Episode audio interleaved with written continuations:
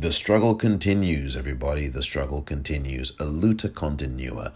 And now you can get your very own Politicrat Daily Podcast, a luta continua t shirt exclusively at the politicrat.com online store. The Politicrat Daily Podcast online store. The proper web address is the politicrat.myshopify.com. You can also go to thepoliticrat.com and scroll down, but to get directly to the store, it's the politicrat.myshopify.com. New merchandise added on an almost daily basis, all designed by yours truly. So shop now and buy, buy, and buy from the Politicrat Daily Podcast online store. Thank you for your support.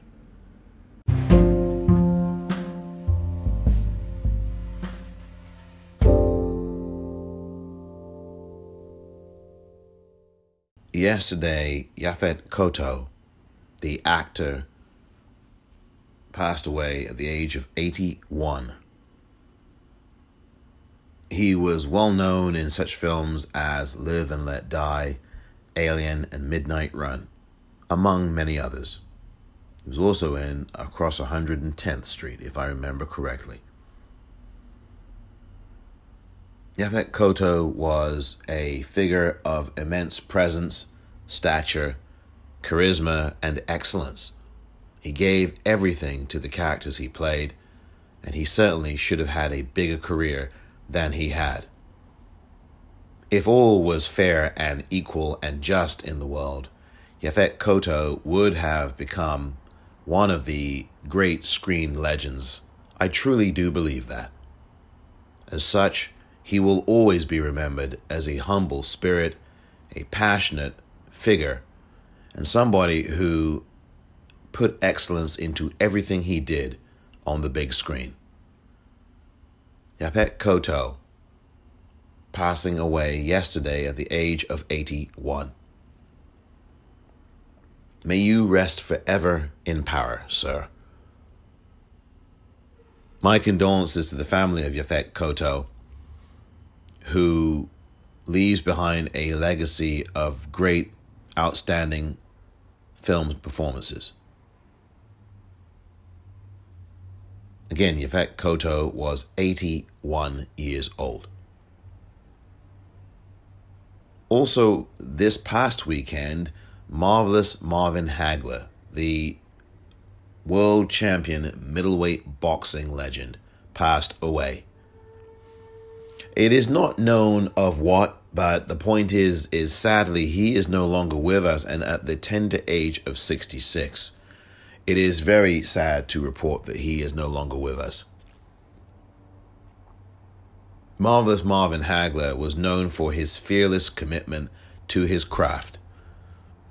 And he was often cast as a villain, and I may have mentioned this previously, but I mention it here again now. He was often cast as the villain of the piece. But he really was a good person outside the ring. Who can forget those fights? Who can forget those memorable fights that he had against Thomas Hitman Hearns, against Sugar Ray Leonard? I will miss Marvelous Marvin Hagler, who believed in total commitment to everything he did, particularly inside the squared circle. Marvelous Marvin Hagler, who I think never quite got the proper due and respect that he really had earned, and he certainly felt that too in his days, is now no longer with us. He passed away over the weekend at the age of 66. my condolences to Kay Hagler, the now widow of marvelous Marvin Hagler, and to all of their family. May you rest in power as well, sir. Both of these men represent huge losses not just to their professions, but also to the world.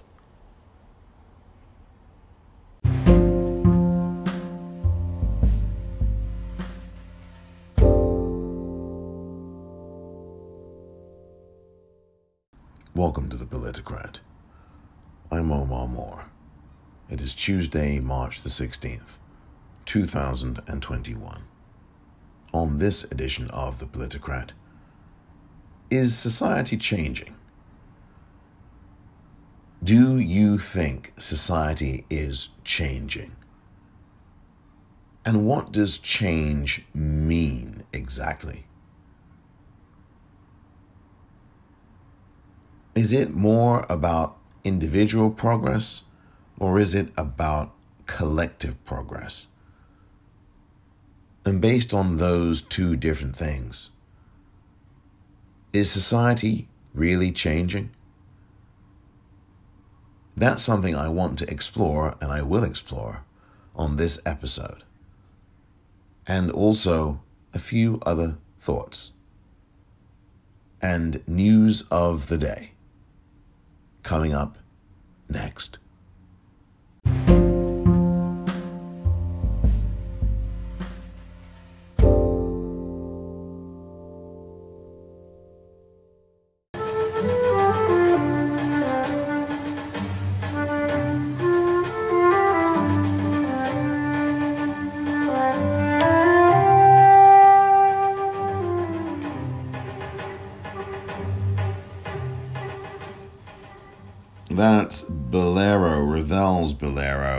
The London Symphony Orchestra.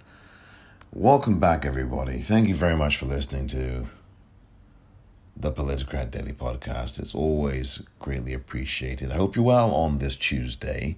And we move through this week as we get to spring. By the end of the weekend, it will have uh, become spring in name, but perhaps only in name.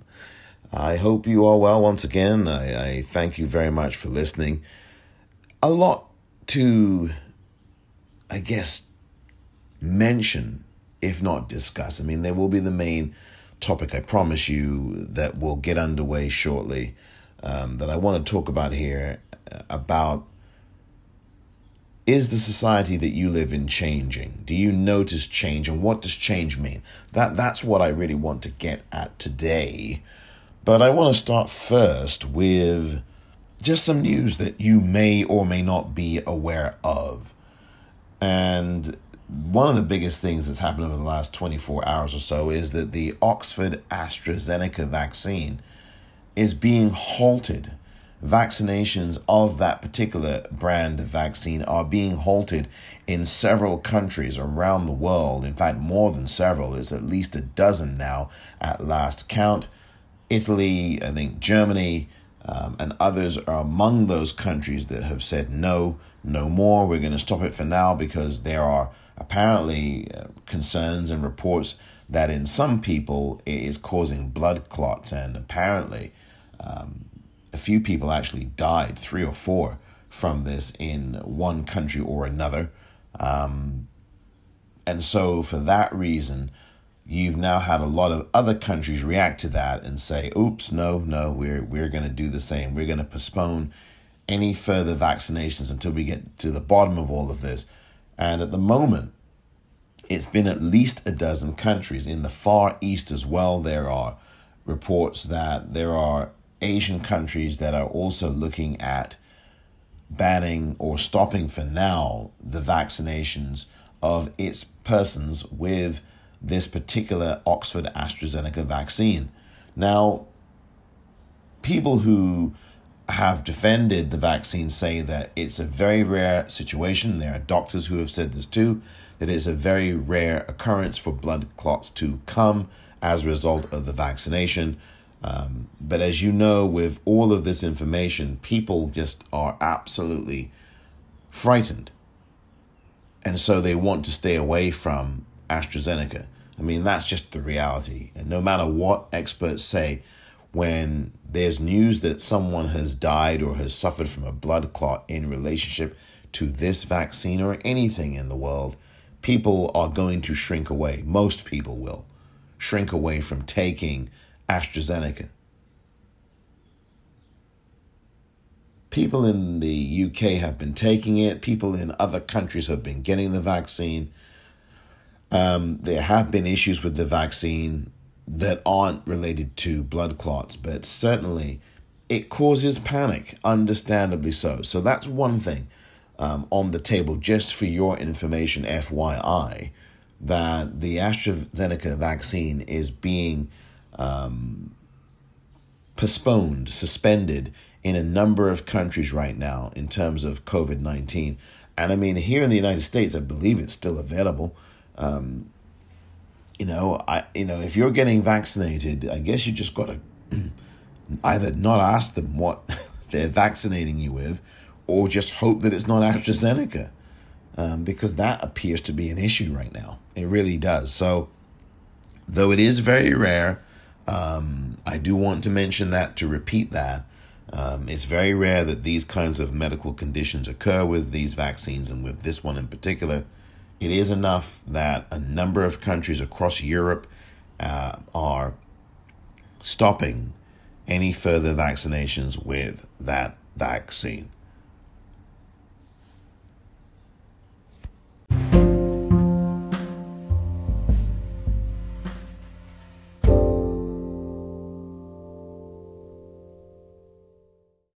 Now, I do hope that you will be getting this vaccine whenever it is your turn.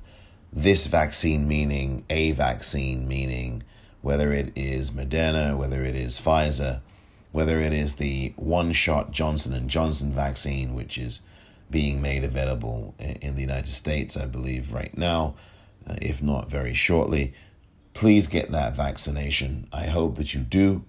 I understand that people are skeptical. Some people are terrified of needles. Other people um, have worries and concerns because, of course, the long running United States government experiments on their persons, on their bodies, and the medical community's racist practices and its systemic racist practices against black people, where, as we see right now in 2021, there is a systemic effort. It's not even an effort, they're just doing it to not take black people's medical issues and problems seriously and their responses to those problems. When a black person says, No, this is really affecting my health, I am not feeling good, this is not good for me, I need to have tests run. And you, as a doctor, say, Oh, no, no, no, this is, you don't need tests, you need, you can go straight home. And you have to literally fight for your life against a doctor. Now imagine the specter of that. Imagine that. You, as a black person, have to fight for your life against a medical doctor who essentially wants to kill you. Doesn't take you seriously, doesn't care about your concern, doesn't care about how you're feeling, thinks you're impervious to pain you can take it. You can go home now. Take two aspirin and call me in the morning. And then you never wake up in the morning. So you can't call anyone because you're dead. So that's what the skepticism is. And that's the way it should be reported, as I've always often said, I should say, in the news media. But I do want people to get this vaccination. I hope that you do. Whenever it's your turn, please do it, get it out of the way, and continue to wear a mask or two or three. I don't think that people should be walking around once they've had their two shots or one shot if it's the Johnson Johnson um, with this notion that ah I've got the vaccine so now I can just la di da di dee dee all over the place and just have fun and just start coughing all over everybody because I've got the vaccine. I've been vaccinated. No, it doesn't work like that. I think you know that I'm being a little bit facetious. But what we really have to do is continue to practice good health hygiene and good practices, which means cover your face with a mask. Don't have it under your chin. Don't have it below your nose. Make sure it covers your nose and your mouth and most of your face except your eyes. And make sure it goes to at least under your chin, just a little bit under your chin so that it covers that whole area. And make sure you wear two masks because I really do think, and not just me, the CDC thinks and says and has studied and shown us that wearing two masks offers better protection against this virus, which is still very dangerous. People are going to start lowering their guard because now the weather's going to start to get warmer as we get towards spring at the end of this week here in the US and elsewhere. And although the weather won't be warm everywhere in the United States, there will be people, especially out here in California, who will tend to lower their guard. It's a human thing to do. But I do want you to be very careful. And I want you to be aware of your surroundings as well. Please. I've talked about this before. If you have AirPods, you know, those nice little uh, earphones you just put in your ears and they just stick in your ears, you know. Usually they're white and they're AirPods. You just put them in your ears and boom. I want you to only wear one of those. I just think it makes sense. You can wear both of them. I mean, I can't tell you what to do.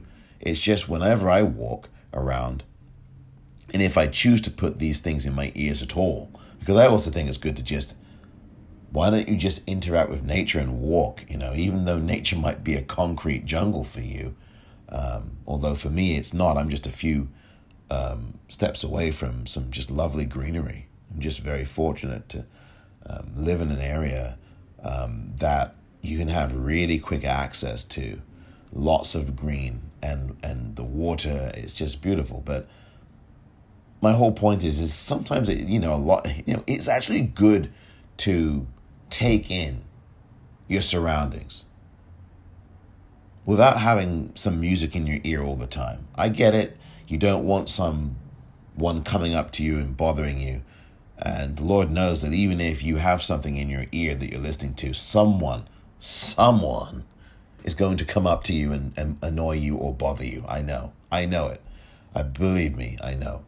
Um, but I do think it's really good to have your senses about you. Just to be careful. This is not about being paranoid. I'm not trying to scare you. I hope I'm not scaring you. It's just good to just take stock of what's going on around you. So that's that's there's that. And I want you to know something as I go from thing to thing that I'm saying here. I want you to know something. It would be good to wear gloves. It would be good to wear some gloves. do you, I mean, I think gloves are important. I know that, you know, the surgical gloves that they're available in your local grocery store. I have not stopped wearing gloves since this pandemic began. I have not stopped wearing them. I mean, it's been a year plus, and I am still wearing them, whether it's raining, whether it's hot, whether it's cold. And I do the same routine. I, I have not stopped, and I don't think I'm going to stop wearing gloves for another year at least. You know, I, I mean, until I am comfortable that this virus is under control, whatever that means. The gloves are going to stay on. The gloves will not come off. No chances taken with this virus. No chances taken. As long as the media starts to slip its focus away and starts talking about other things, people in general, because the media, of course, is so extremely powerful, they're going to start doing the same. So I want to warn against that. I want to also say something else to you. You have greatness in you right now. You have all the tools in you right now. And I want to remind you that you are great. And that you have greatness in you. Everybody who is listening to me right now, I am telling you that you have greatness in you. And what you have to do, dear listener, is to first be aware that you have greatness in you. Second, think about it. And third, tap into it. Find what it is that you are great at because you have at least one thing that you are great at, that you are really good at. And I've talked about this before here on this podcast. And I want you to write that down. And I want you to think about how you can apply that greatness to something that you do daily and really promote that. You have greatness in you. Now, all you have to do is tap into it.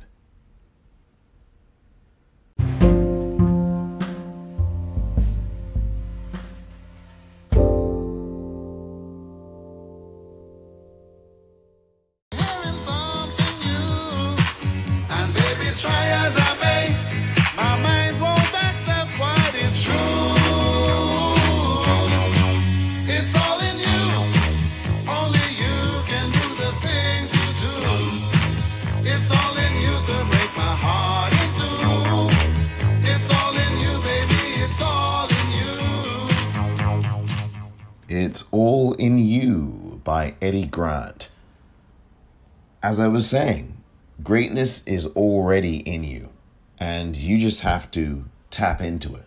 Now, how you tap into it is obviously a journey that you have to take and execute in the way that you know how to do that. Now, that might involve counseling, that might involve self discovery. That might involve any number of things in order for you to even tap into the greatness that you've got in you right now.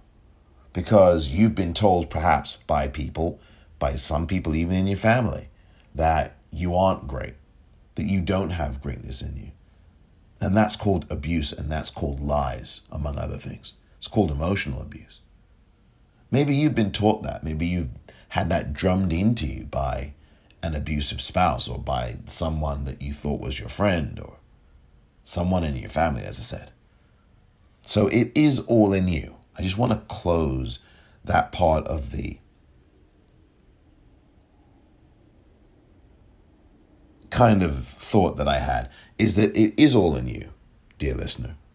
And I want you to today begin to tap into those reservoirs of greatness that you know you have it's a muscle that maybe you haven't flexed in a long time. Maybe you are afraid to flex it. Maybe you do have some fears around that. Sometimes people are afraid of unlocking the power that they have. And there's many, many reasons for why that might be the case. It's a perfectly normal thing to have that kind of fear. And in recognizing that, there has to be a pushback against the fear that you might have about unlocking your true greatness, what you've got within you. You have to shine that light. Now, the question is how do you find the light switch? That's the question that I think a number of people in the world have. I want to shine my light, but I'm having trouble finding the light switch in the first place. And once you find that light switch, you will become unstoppable.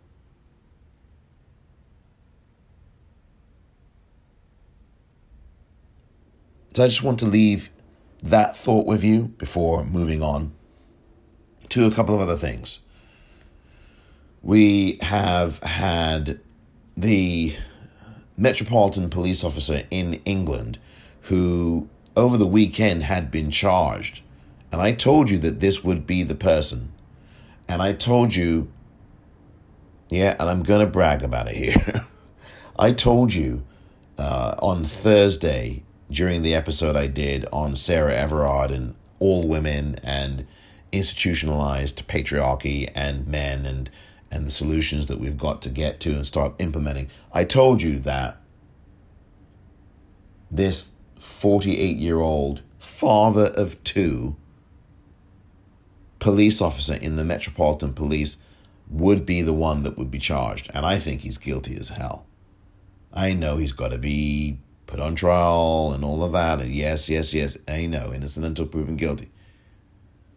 But I told you, dear listener, that this person was going to be the one charged because there's no way that the Met Police would have arrested him as quickly as they did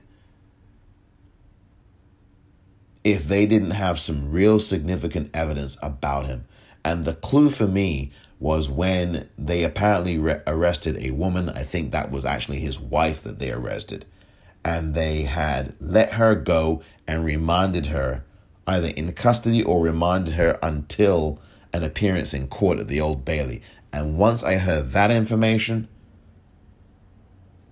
as I was concurrently hearing in the press that, well, they're still questioning him, him meaning Wayne Couzens, whose name I proudly told the world the other day, although I'm not proud. Um, I'm not trying to be gleeful about saying, well, he's the one that killed her. I'm, I'm saying that his name should be put on blast so that we all know it. Because you know well that if that was me, and it never would be, of course, but if that were someone like me, charged with or even suspected of some kind of heinous criminal act.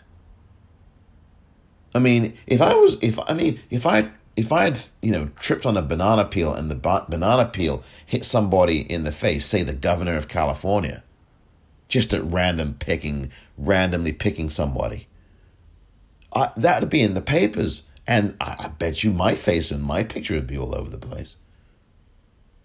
Arrest the man. Put him in custody. I mean, yeah, okay, I'm being facetious there. But you know what I mean. If it was me, if it was someone else who was black, oh, forget it. Our faces would be all over the place. Name released. Oh, but he's a white male police officer. We've got to protect his identity because he's, you know, he's not been arrested yet. He's not been charged yet. That's, by the way, that's the law in England. I'm not trying to make fun of that, but, you know, I am. That is the law, is that they don't release the names of people um, until they are charged because there are libel laws in England that are very strong and severe.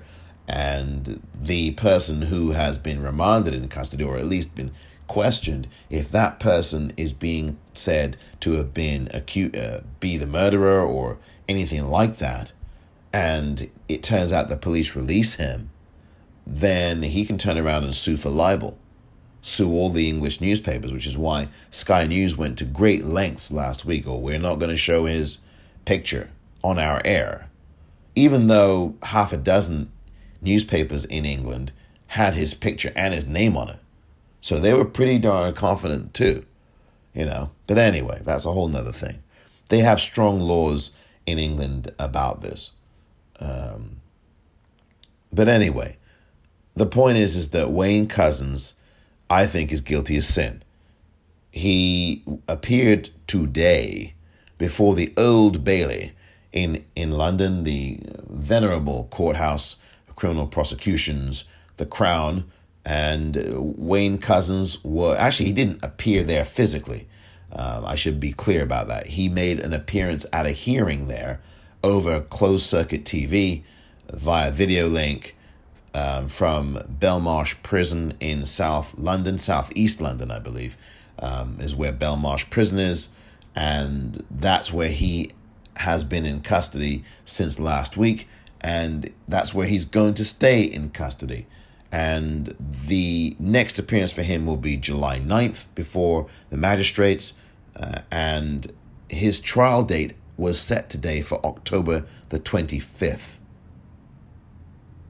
Good grief. Seven months and nine days from now.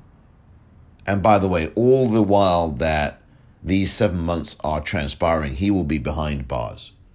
So at least that's good because, you know, sometimes here, a lot of times here in the United States, especially if you're rich, I should say, if you're rich in the United States, you get to be out on bail.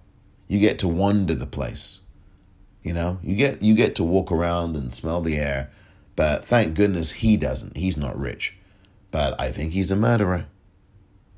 Wayne Couzens, father of two, a metropolitan police officer in the VIP parliamentary diplomatic unit. He protects diplomats. He protects VIPs. And I think no one's talking about the institutionalized nature of all of this violence. No one is. A few people get on Sky TV, Sky News, and they talk about it, and then they get swiftly kind of pushed aside. Not pushed aside, but, oh, they're going on to the next story now, kind of thing. Because those individuals who point out the institutionalized violence against women, they end up, you know, getting, you know, like I say, it's like they hit a nerve with people, and those in power or those representing those in power are told to move on. I mean, these protests this weekend, and it wasn't even there was so much protest, it was many women showing up at a vigil to pay their respects to Sarah Everard, who is the 33 year old who was killed, and I think she was killed by Wayne Couzens while she walked home two weeks ago now. Tomorrow will be exactly two weeks. And, you know, her remains were found, for goodness sakes. And they were found not far, apparently, from the home of Wayne Couzens. Then in prison last week, Wayne Couzens alone in his cell. Oh, he's got head injuries. I wonder how those happened. I mean, when you heard that piece of news, surely you must have thought, well, why would he be doing that? Hmm, I wonder. This is about power. And I think in some strange ways, and maybe you will take issue with this, maybe you're not. I think in some strange ways, the thuggish behavior of the Metropolitan Police, throwing women to the ground and putting knees in their back. I mean, you didn't, uh, obviously, they didn't care about what happened to George Floyd almost a year ago. You had these two male officers on top of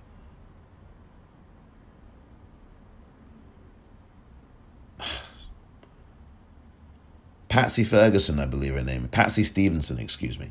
On top of this, five, it doesn't matter if she was six foot two, she's five foot two, as it stands, or as she stands.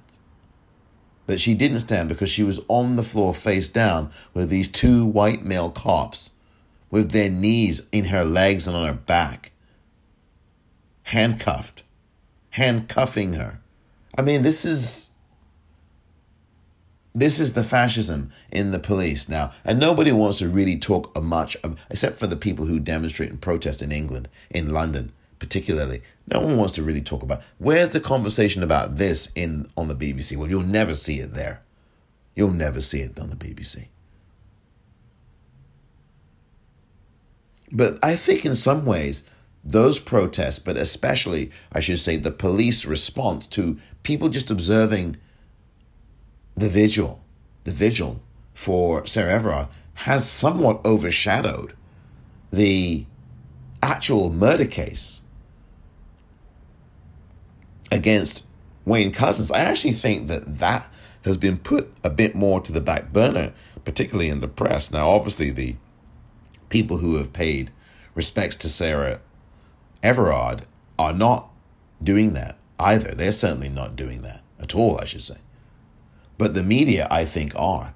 And yes, they have reported today on the appearance via video of one Wayne Couzens. And they have reported that, yes, October 25th is going to be his trial date.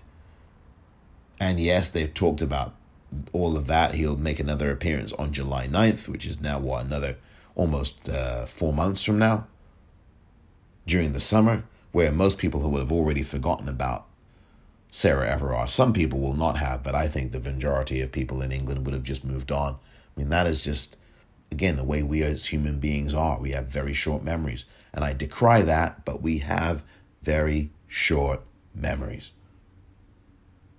But I do think there is a sense that what the Met Police did over the weekend to these women who just standing there, and I, there's no excuse for what the police did. I don't care if a woman was, put it this way, I don't care what happened. These police are trained to deal with it. And all of the women that I have watched on television who were at that vigil had said it was entirely peaceful. And if people are worried about women raising their voices and they call that threatening, good grief. What kind of world are we living in then? So a woman raises her voice and she shouts to be heard, and all of a sudden now you're you're arresting them. You're afraid because a woman dare open her mouth and speak and, and, and raise her volume level, and so that intimidates police. So you're intimidated, Mr. Police Officer, by a woman doing what a man does when when she just raises her voice to be heard, like any man does, and then you set upon her and you throw her to the ground. Really? Do you really think that we're going to take that and we're going to believe it and we're going to think that that justifies you? Really? You're going to behave like the thuggish Gestapo that you actually are?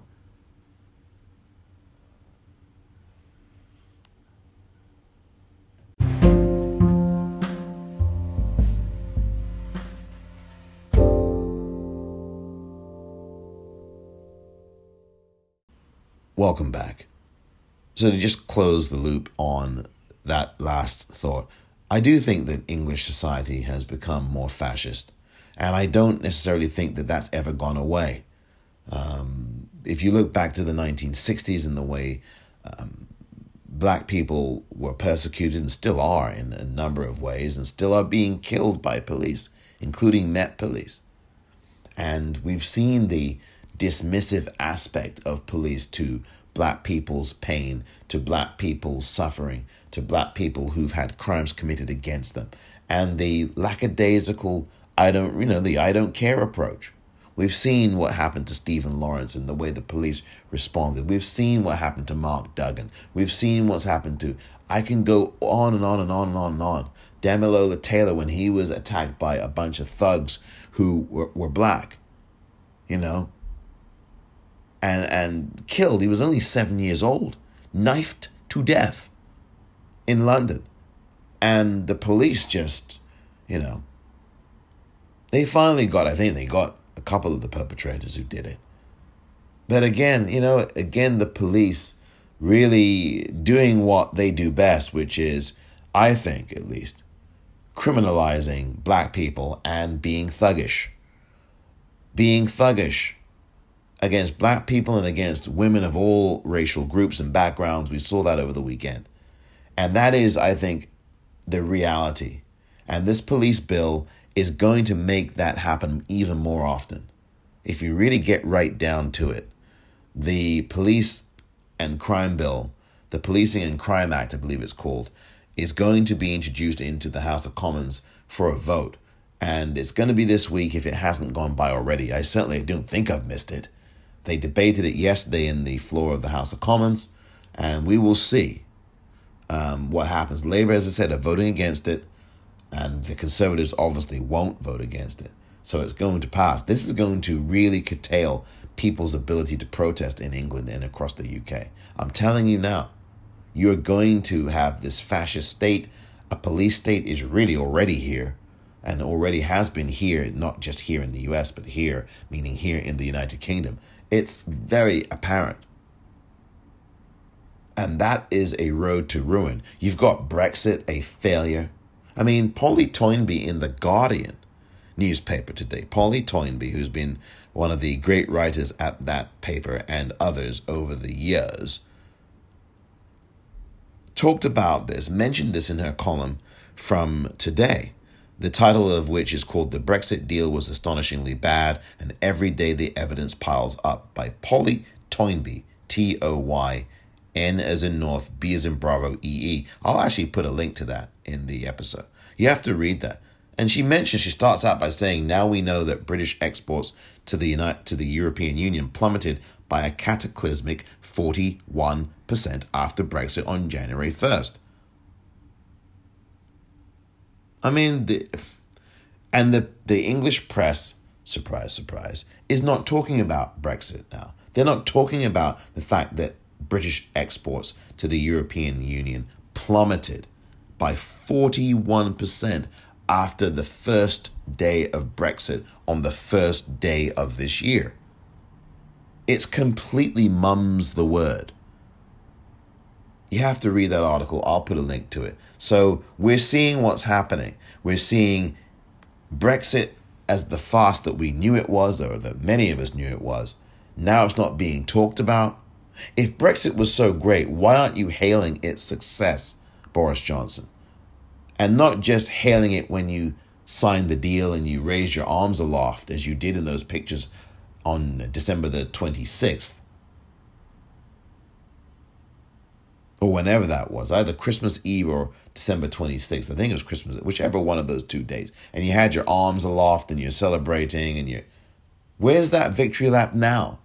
41% of our exports really is gone down, it's plummeted by 41%. Very, very smart, Boris Johnson. Very smart. So that's where I want to leave all of that. And I want to now go on really to the main event of this podcast, which is Is the society changing? Is our society changing? Do you believe that the society is changing? And I'm not talking about demographics, I'm not talking about our society becoming more black and brown. That's not what I'm talking about. That's something that has been known for at least 30 years that we would reach a time where white people were no longer the nominal majority of people. And certainly that's true here in the United States. Now, in the United Kingdom, it's a little bit different, but you will start to see the same thing happening there, where you will have more black and brown people in the United Kingdom. And you will start to see the homogenous population start to diversify more and inclusify more, I hope. At least by face and by pure being, it will. And while that certainly has happened here in the United States, in California, here, for example, you have a majority Latino and uh, black population, majority Latino population here now in California. It's pretty much here now already in the state or it will be very soon if it's not.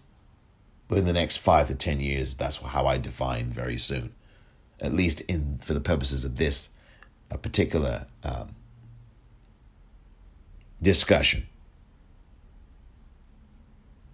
So my question for this episode for you is: Is society changing? And let me expound. Is society changing or is it that more people are diversifying a system that remains the same? Is that latter thing the thing that's going on? And do you think that that's the same as real change? Well, I think the first thing to ask is how do you define real change? What is real change to you? Because over the last few weeks, we have had some firsts here in the United States. We have had our first female vice president. She was sworn in, that she being Kamala Harris. Kamala Harris was sworn in on January 20th, the first female vice president of the United States. That's just this year. That's less than two months ago. She's also the first black person to be vice president. She's the first black woman to be vice president. She's the first South Asian woman to be vice president.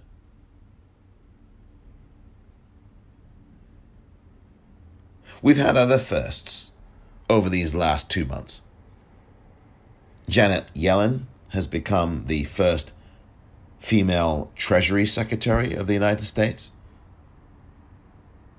Lloyd Austin has become the first black defense secretary in the United States. Colin Powell didn't even have that job.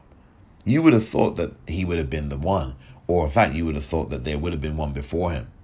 Russell Honore, my goodness gracious me.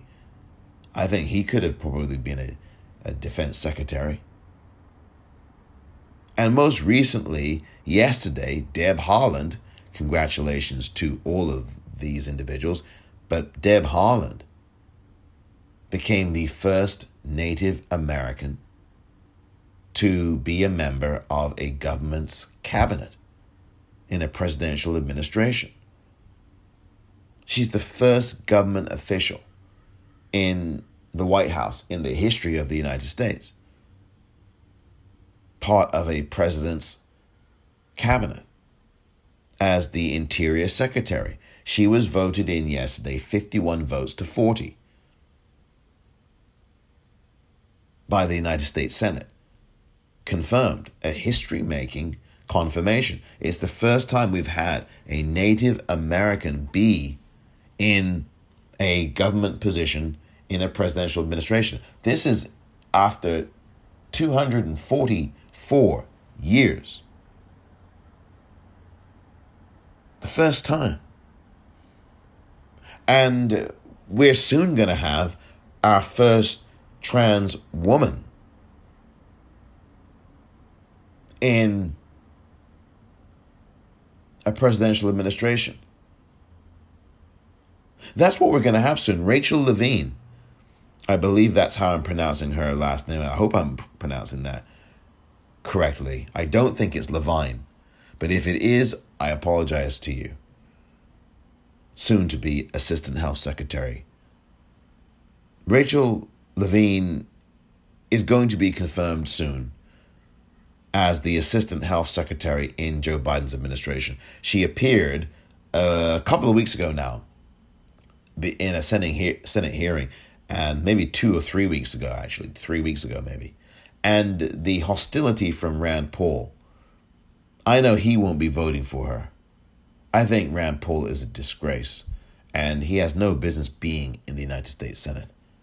So I hope that Kentucky voters give him the boot.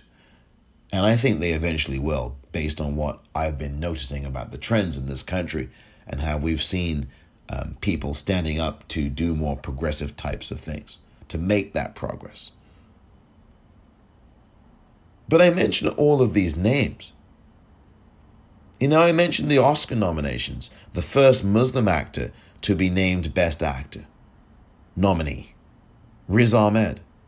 I didn't point that out yesterday. I said that he was the first, but I didn't mention that he was the first Muslim actor. I didn't say that. But I say it now. First Muslim actor.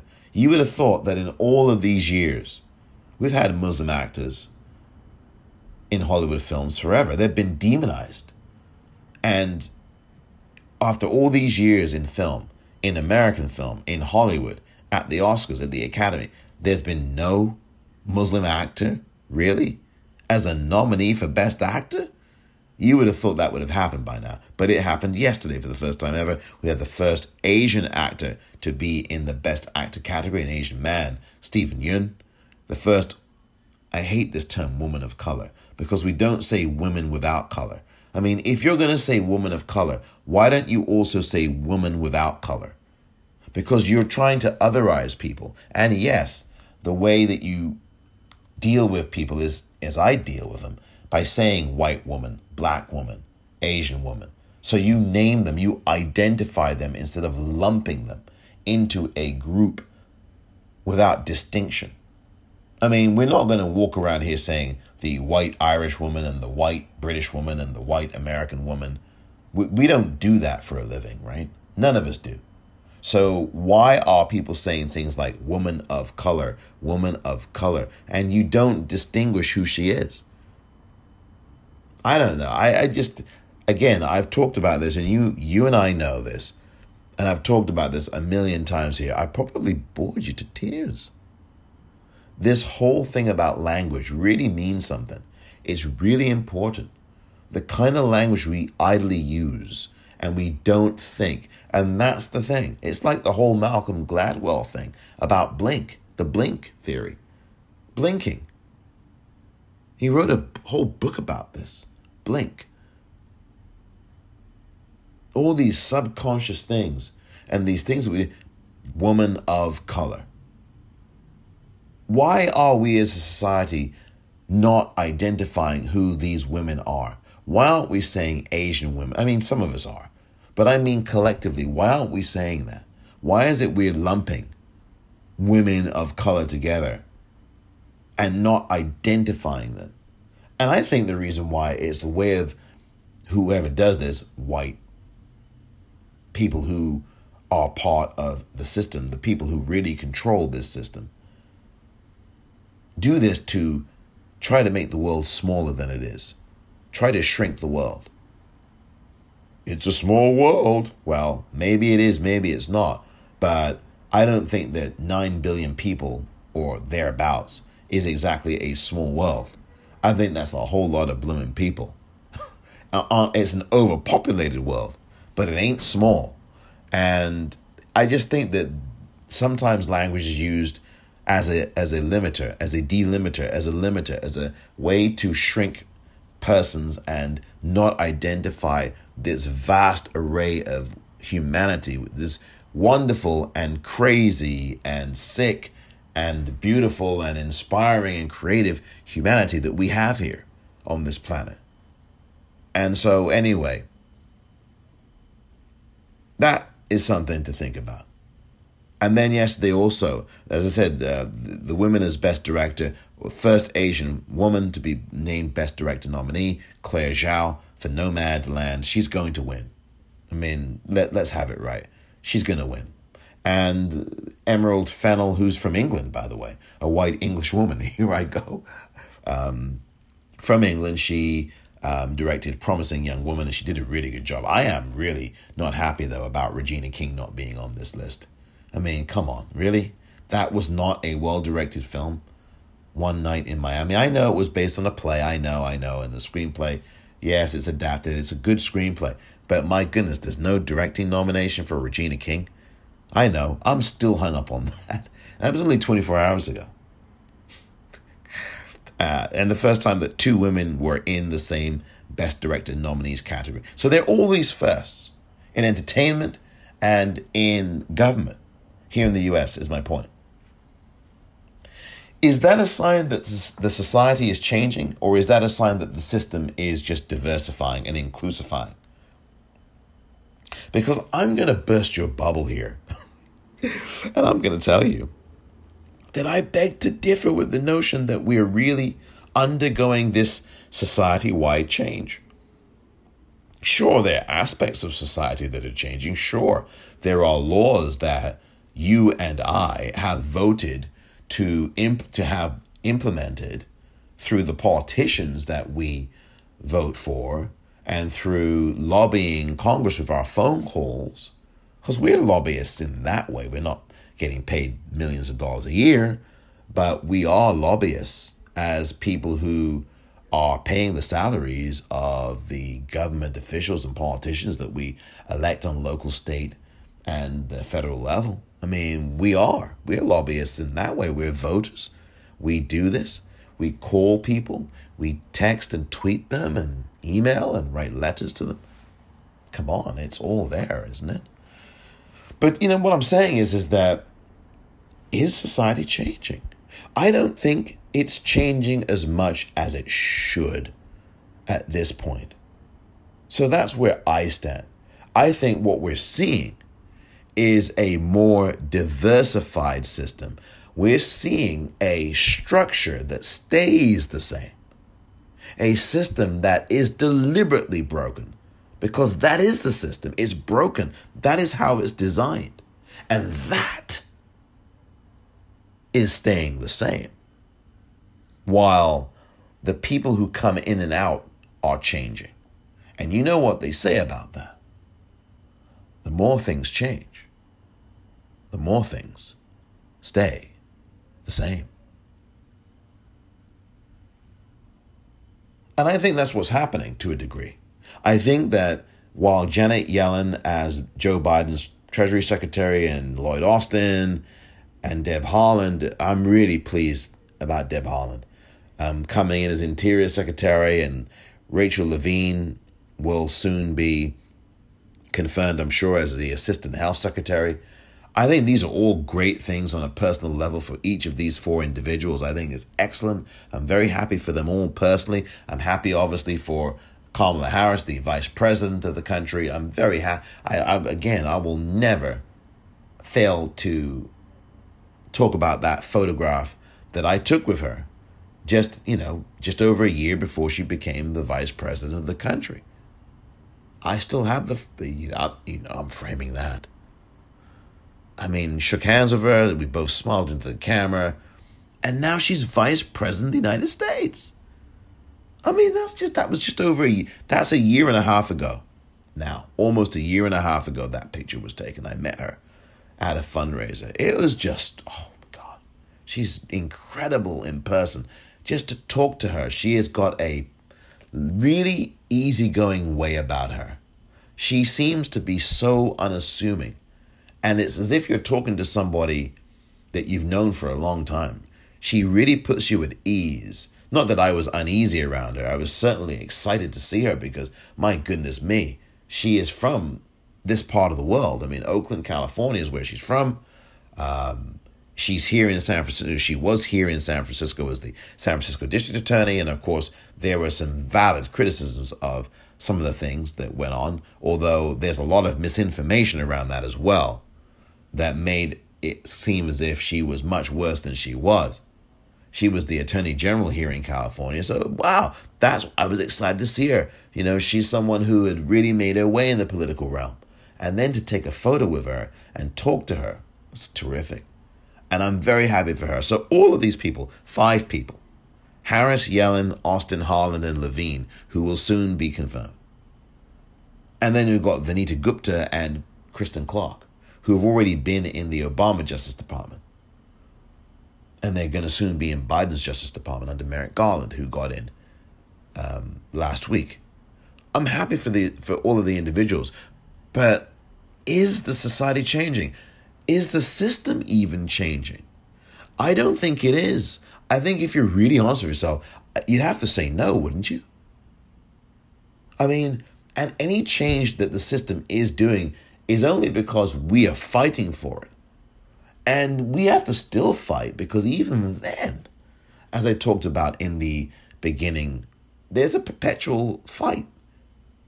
We don't just go back to sleep like we did during the Obama years because the Republicans are conjuring up something different.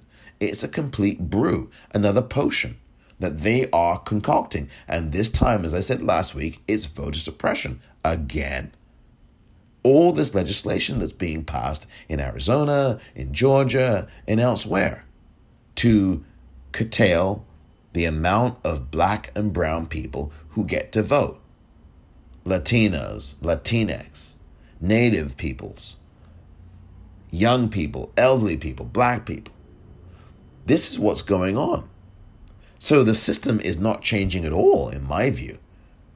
On the one hand, you've got these cosmetic changes, and I know that's a horrible thing to say.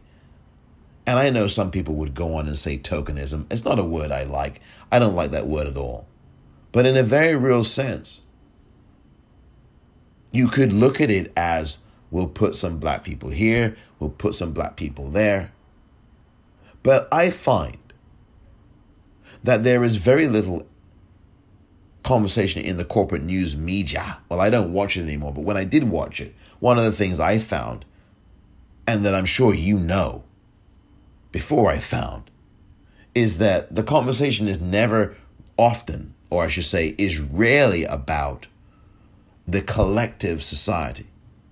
If it is, it's in a town hall that gets wrapped up in a neat little bow for an hour. And it's usually chaired by all these celebrities who have made it into a system already and are now turning around and telling you that this is how you make it in a system that oppresses you. Now, they don't use the word oppresses, I use it, but I am translating the optics of what is actually going on and what the subconscious and subliminal or sub you know, sub uh, the uh, whatever you want to call it, the word that I'm not trying to find right now or can't.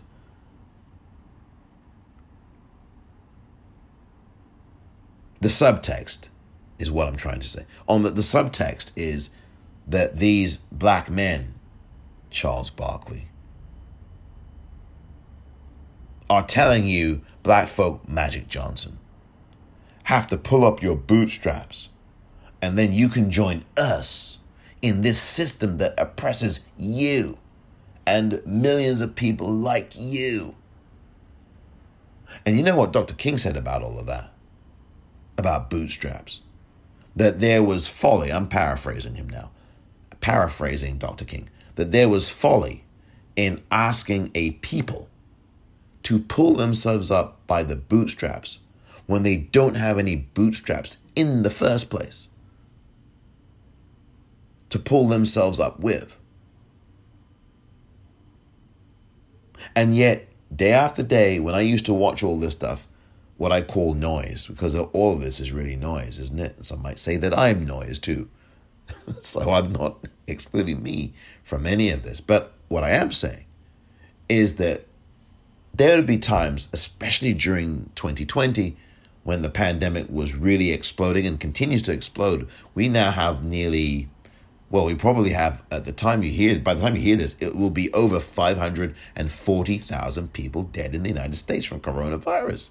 My God, we're going to get to a million people dead before the end of the year, even with these vaccines, and from some people who are refusing to take them. Gosh, and these numbers become meaningless to some people, but we've got to keep talking about the people behind the numbers. I will endeavor to do that again in short order before too long. But when the pandemic was really um, hitting people and beginning, we were just beginning to see how this was hitting the US and around the world. And we'll soon get to 3 million people around the world from this virus who are dead from this virus. And there were people like Magic Johnson and Charles Barkley talking down to black people, talking down to us, telling us, well, and you could just see them wagging their finger in a verbal way. You could hear the finger wagging. You know, when someone talks to you and they're scolding you or admonishing you, and you can visualize that finger being wagged at you without actually seeing it.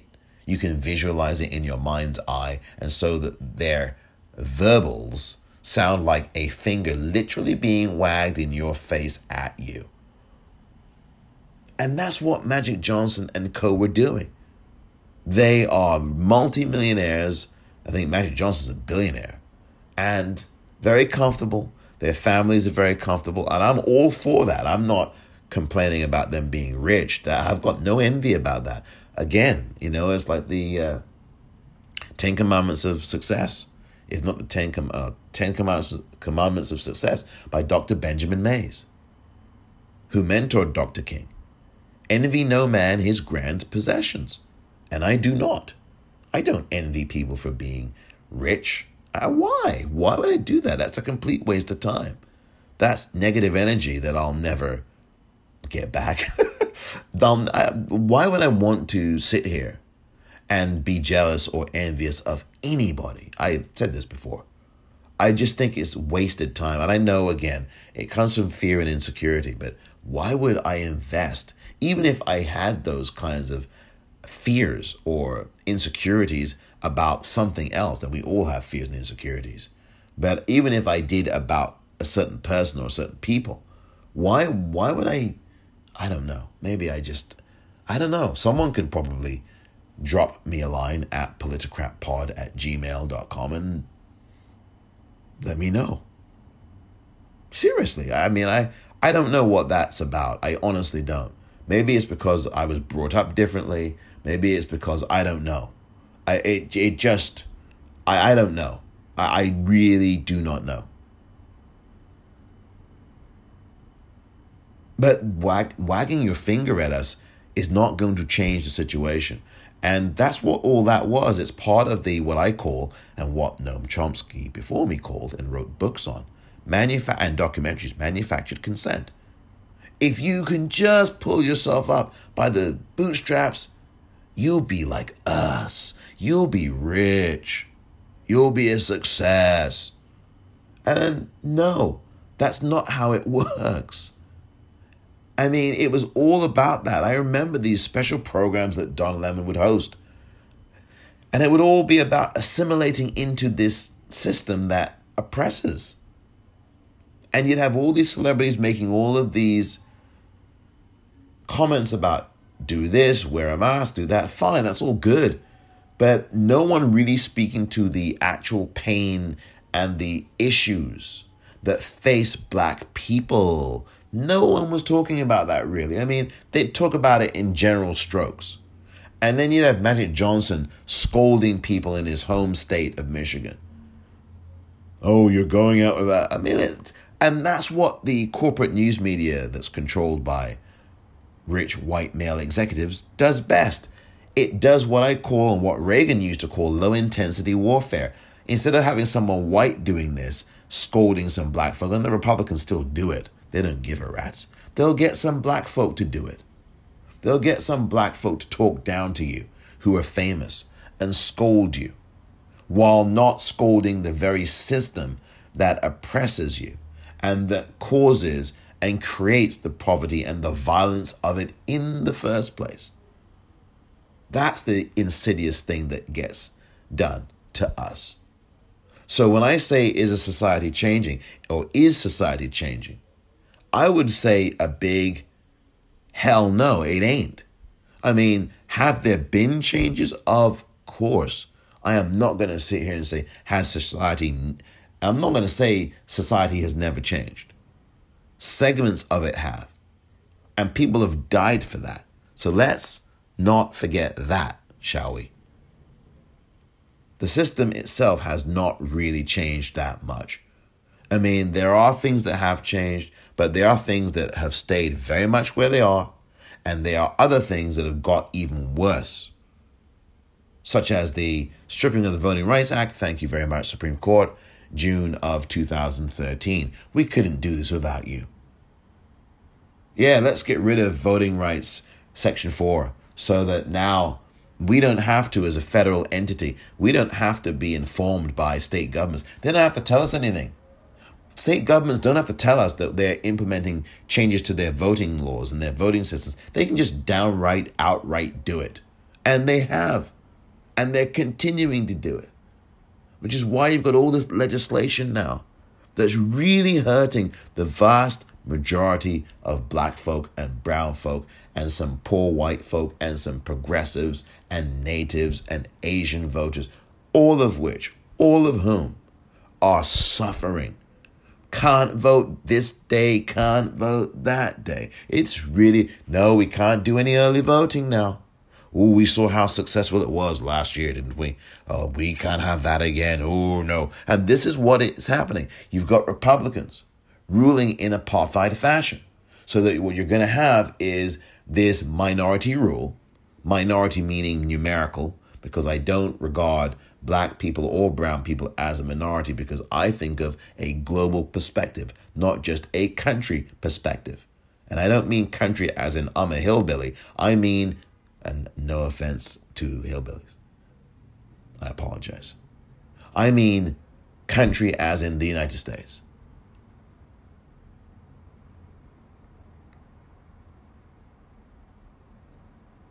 So the system is getting worse. It's not changing at all. As I say, the more things change, the more they stay the same. Or actually, the more things change, the worse they get, at least in some areas. And so while I celebrate it's a good personal thing for Janet Yellen, who I'm sure has lots of business entrenchments. I know she does, as do all the rest of them. Senator, oh, I keep saying Vice President Harris and Lloyd Austin, the Defense Secretary Deb Haaland. I don't know if she does, but my whole point is, is that that's their personal success, and that's great. But that really doesn't translate to the rest of us or to the rest of us in general, black folk, brown folk. The system does not change for women at large because you have Janet Yellen as your Treasury Secretary. The system does not change at large for Native Americans because you've got Deb Haaland as Interior Secretary. It may mean that for a Native American, they can look at Deb Haaland as an inspiration and say, yeah, she can do that. And if I want to do that, I can perhaps strive to do that. That's what it does. That's all individualized. But I'm talking collectively. Collectively, it does not change a thing for Native Americans. And collectively, when we see Lloyd Austin as defense secretary, it does not change a thing for black people. Because what if Lloyd Austin dropped bombs on a brown country or a black country, or in this case, a brown country like Syria? Oh, yeah, that actually happened, didn't it? Oh, yeah, that happened last month. Actually, about a month ago today, or thereabouts. Yeah, there was, or maybe it's two days from now because it was Thursday, February the 18th, I think. Those bombs were dropped. I can remember these dates when I want to. So March 18th is this Thursday, so that will be a month. Oh, yeah. And yeah, he dropped bombs and said, oh, we hit the targets. So if a black man is defense secretary and he's dropping bombs, bombs, bomb, bomb, bombs, bomb, Iran, Syria, Iraq, Grenada. You know, I can go down a list of, of countries. Japan, bomb, bomb, bomb, bomb, bomb. Name a country that's brown or black or yellow you'll probably have found some shrapnel from United States munitions and bombs um, somewhere there. Arms from the US. Come on. I'm not making this up. Just look at the last 100 years of United States foreign policy. There's enough information there, you know. It's there. You can see it. I'm not making this up. And so, what use is it? I mean, yes, again, it's nice to have different faces and inclusiveness, but this is inclusiveness in a system that is oppressing you. So, what good is that in the end? Well, it's good to have diverse faces and voices that may be able to change some of the policy or at least alter it or soften it or maybe not maybe amplify it because when you put sometimes you put people who are black or brown or female in positions, they just continue to carry out the same patriarchy, only with a black face or a female face and being or a brown face. That happens all the time. But if Lloyd Austin, the defense secretary, is dropping bombs on black and brown countries, does it make a difference? I mean, black folks, surely we are not sitting here going, well, again, and I will speak for, on this occasion, I will speak for, well, maybe not. I shouldn't ever. Are black people really sitting around saying, well, I want to be like Lloyd Austin. I want to drop bombs on people. I mean, that's a really crude way of putting it, and perhaps a little unfair by yours truly. But, dude, dude, do, I mean, do you find that that's what's going on? Or do we want change at large for us on an everyday basis? Do we want that? I think we want the latter. I don't think that we want to be lauded into the entry levels of power to do these malevolent things. And sometimes good things when it comes to some of these positions because some of these positions of power entail good positive things. Like a more healthier environment. The Interior Secretary deals with that, like dealing with these pipelines that Jane Fonda highlighted in video, I think, yesterday. This company, Enbridge, which is a foreign company, I think they're from Canada, and they're doing on this pipelining that they're doing. It's horrible through native lands and all. It's just in this country, the US of A. So, I mean, we really have to examine what it means when we say is there real change? Is society changing? I don't know that it is. Because if you really wanted a change in society, you'd have an even bigger American rep- rescue plan, wouldn't you? Wouldn't you make that a 5 trillion? I'm not trying to be greedy, but I'm just trying to say, wouldn't that be a real, I mean, 1.9 trillion is nothing to sneeze at. I almost said nothing to sleaze at. I mean, the Republicans think that's sleazy. But then again, they don't think that drugging a woman and forcing her to have an abortion, they don't think there's anything wrong with that at all. They don't think there's anything violent about it. They don't think there's anything wrong with it. They don't think there's anything problematic about that at all. They don't think it's criminal. And then you've got these people on TV, the very people who did this, slipping pills in women's drinks. Jason Miller, disgusting human being. He he slips it, and he this guy, I I you know anyway. I am going to stop right there. I have had it with these folks. Governor Cuomo, really? Do we really want to aspire to be in the levers of power when people are behaving like that? When you have a system, and I'm going to link to this article too by Rebecca Traister. It's a lengthy read. I will warn you in advance for those of you who don't like to read or don't like to read things that take more than 20 minutes to read but it's a lengthy read. This article that she wrote in the New York magazine, in New York, not the New Yorker, in New York magazine, Rebecca Traister, T R A I S, as in Sam, T E R, Traister, Rebecca Traister. I will put a link to it. It's a lengthy article about Governor Cuomo and this system of, I know it doesn't make for great happy reading, but it's something you need to read. Really important this system that women are walking into when they go into Governor Cuomo and work for him. I mean, is that what we want to be? We want to be, I mean, we want to have political power representation. We just have to resolve not to get involved in or become what these people are. Scumbuckets like Governor Cuomo. We don't want that. We want to revolutionize the system or get rid of it, quite frankly and build a system that actually respects black people, respects women of all backgrounds, respects transgender people, respects everybody. Native people, Latinos, Latinx, Asian, everybody, everybody, everybody, everybody. That's what we want. That's going to take all of us to fight for each other's causes. No more of this I fight for you, but you don't fight for me stuff. And that's not good enough now. And I will fight in all of these causes. I would like to think that people would fight for black folk, for, for the things that we care about as black people. I would love for that. But the reality is, is that some people aren't going to. And that, however, is not going to stop me from continuing to fight for your cause. Because I believe in that right? I'm not going to let someone's failure to support my cause stop me from speaking truth about their own cause. However, I really am tired of people who just don't say a damn word when Breonna Taylor is murdered and gunned down while she sleeps. I really am tired of some people's deafening silence when Trayvon Martin is killed by George Zimmerman. I really am tired of the deafening silence.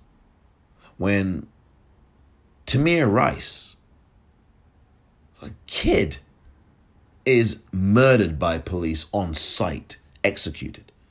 I'm tired of that silence. I'm tired of when nobody in these so called feminist movements says a goddamn word about Sandra Bland. Most of these, not most of them, some of the people in these so called movements say a nothing burger when it comes to Sandra Bland. Suddenly they don't see her as, oh, she is she a woman? It's like the whole Sojourner Truth rejoinder. Ain't I a woman too? I mean, and it is International Women's Year. And it is International Women's Century and it is Women's History Year. So I've had enough of that. You know, I will, and I'm not doing this because I, you know, I'm not fighting for someone else's cause because I just want to do that. It's because I believe in it truly from deep within. I believe that we cannot have a society where women are being violated and oppressed and their opportunities being shrunk. I believe in a society that makes it clear that women must be allowed to realize their full potential. Period. And have their own businesses. And they have many of their own business, but more. And not just that you want to be the head of a Fortune 500 company. Yeah, that's nice, I'm sure. But th- some of those companies don't do great things on behalf of women. They really don't. But are women, should women be allowed to have more representation? Women of all groups, not just white women, black women, everybody. Of all, should they be? Of course. But that's not what I'm about. I am about, I mean, I am about having more women be in these positions. But my whole thing is how about having women in society at large elevated into positions of progress? Women who make $2 an hour waitressing, I'm talking about. Women who have a job at the grocery store. Women who are flight attendants, and some of them get paid, well, I don't know. I'm not in that world. I but put it this way. Women at large is what I'm talking about. That's what I mean. I'm not talking about the Carly Fiorinas or the Sheryl Sandbergs or I'm talking or, or you know, I'm talking about everyday women, the women that you see when you walk down the street, wherever you are. I'm talking about you.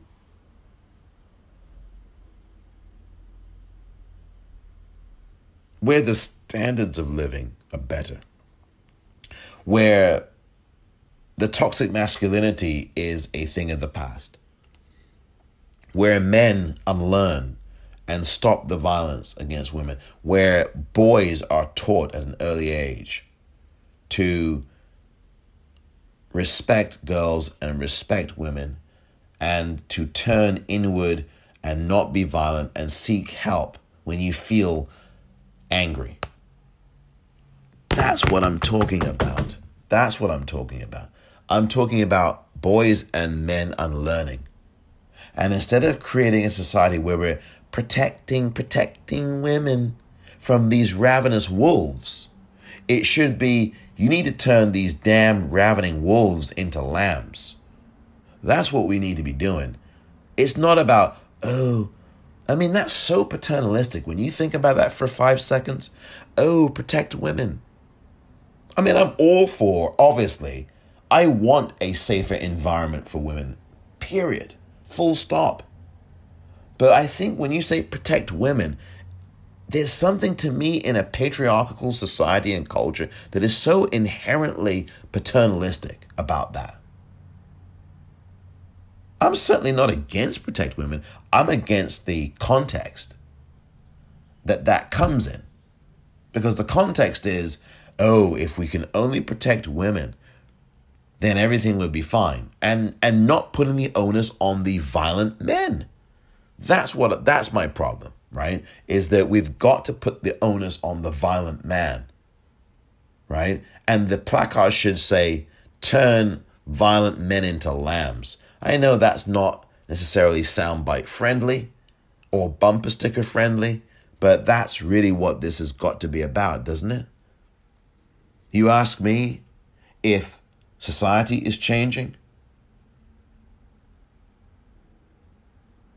What do you think your answer is?